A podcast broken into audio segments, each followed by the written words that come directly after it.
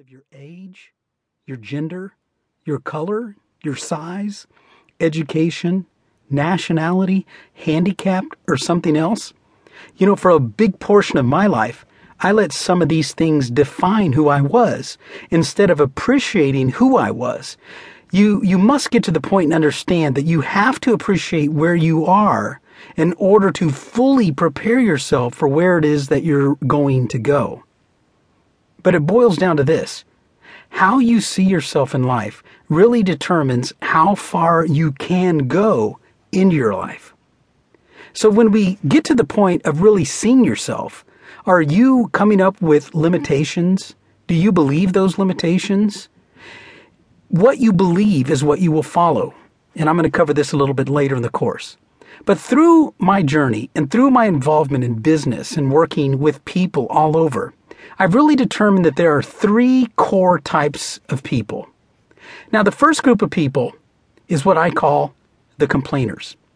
Now, for those of you who work anywhere or belong to an association anywhere, you've probably met one of these individuals. The complainers are the people who are typically never really happy about much.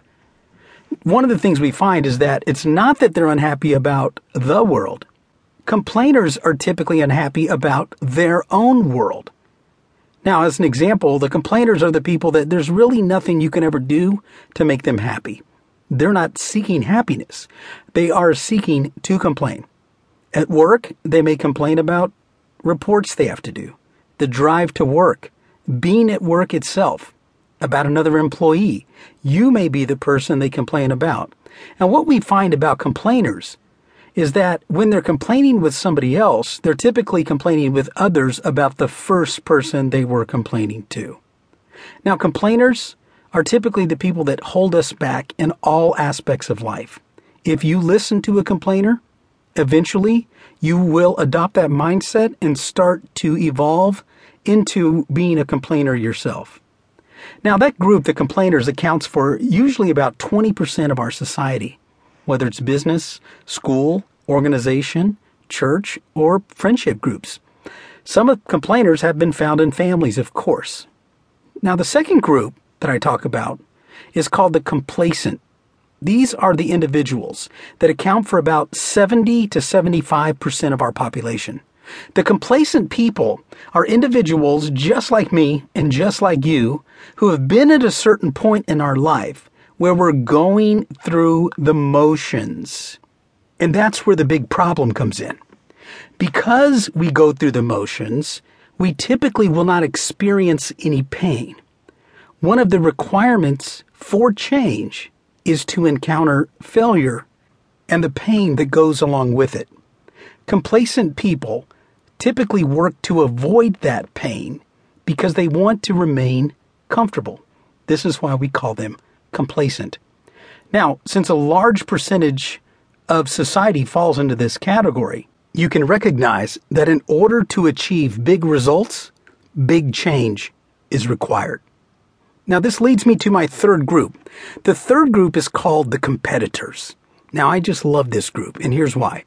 Competitors are those of us who have gone through some of the biggest challenges in life.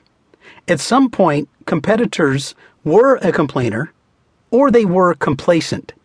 But they realized that there was a bigger calling for their life.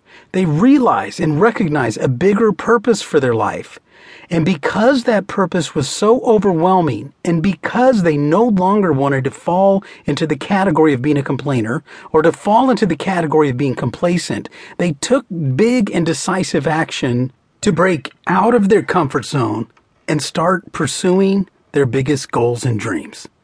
Now, here's the thing regardless of where you are in life right now. In fact, I have a saying, and my saying is where you are in life right now is only temporary.